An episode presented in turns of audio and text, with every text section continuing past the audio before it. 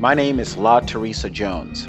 I will be honored to serve as your member of Congress in the House of Representatives, Congressional District 20, with your vote in the upcoming 2022 election. Is our community, which is 53% black, doing any better in 2021 than it was in 1981? Maybe in 2081, 100 years later, will our communities finally be better?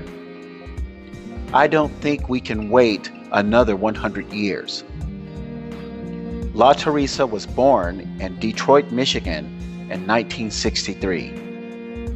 La Teresa is a fourth generation American slave descendant, whereas during the 1970s, her family was very successful business owners.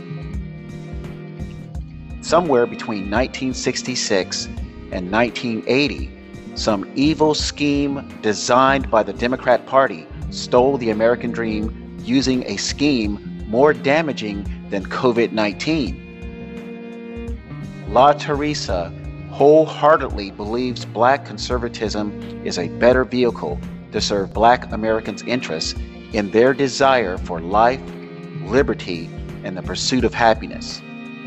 Black Americans are historically very hardworking, conservative people.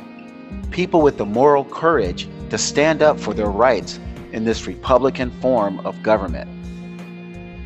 La Teresa's small business experience running a daycare center and providing state certified workshops for childcare providers opened her mind to the vital need to keep entrepreneurism alive and well.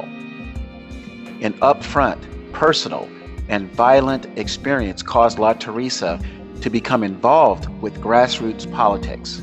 Her efforts helped the Violence Against Women Act of 1984 become federal law. La Teresa got her start in politics as a dedicated volunteer on Dr. Ben Carson's presidential campaign at the Iowa caucus. With a passion for caring for children's future, La Teresa helps urban conservative youth by connecting them to uplifting, engaging opportunities around the country. La Teresa joined the tsunami of American citizens who have had enough of Democrat Party broken promises and who yearn for a return of common sense government. Question How do you feel your children are doing in school right now? Good, bad, or just so so? Congressional District 20 children are at the bottom in academic achievement in South Florida communities.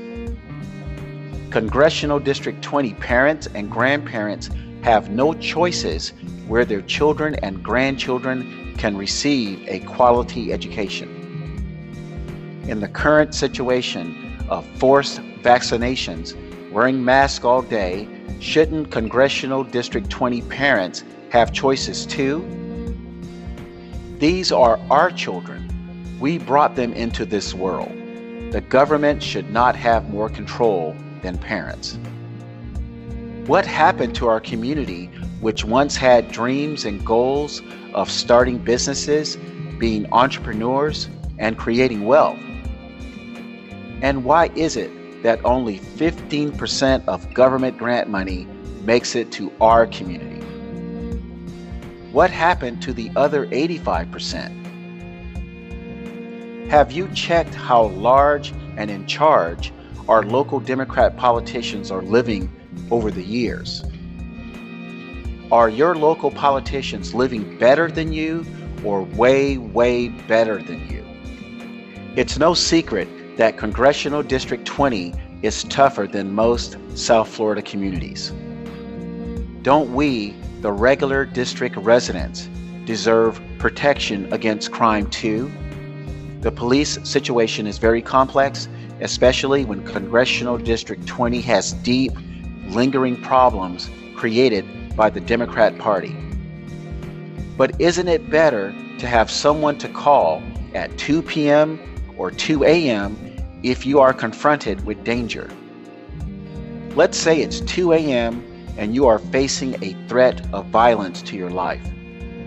Do you want a Democrat Party approved person with de escalation training and a psychology degree arriving at your home to confront someone violent? Or do you want a law enforcement officer to bring force equal to the danger and force you might face? There was a time when Congressional District 20 voters and their precious votes mattered. Things have changed now where a Congressional District 20 vote is either disregarded, marginalized, or minimized. Congressional District 20, wouldn't it be great if your vote counted for something again? La Teresa is a true fighter for the people. Here are some Congressional District 20 challenges. Revitalization without gentrification. Clean water now. Restore economic opportunity. Term limits. Serve no more than three terms. Create safe and affordable home ownership housing. Fund law enforcement and increase training. Control crime by stopping community destabilization with drugs and illegal immigrants. School choice. Veterans and homeless need tiny home communities. To understand and serve the community, you must be one in the community. Therefore, I am raising my hand and asking for your vote to serve as your Congressional District 20 Congresswoman in 2022. Congressional District 20 residents and I must work together. There is no easy overnight solution. Please donate and subscribe to my email mailing list, and I will keep you up to date about my plans to bring real change to Congressional District 20 in 2022. Thank you for watching, listening, and learning about me.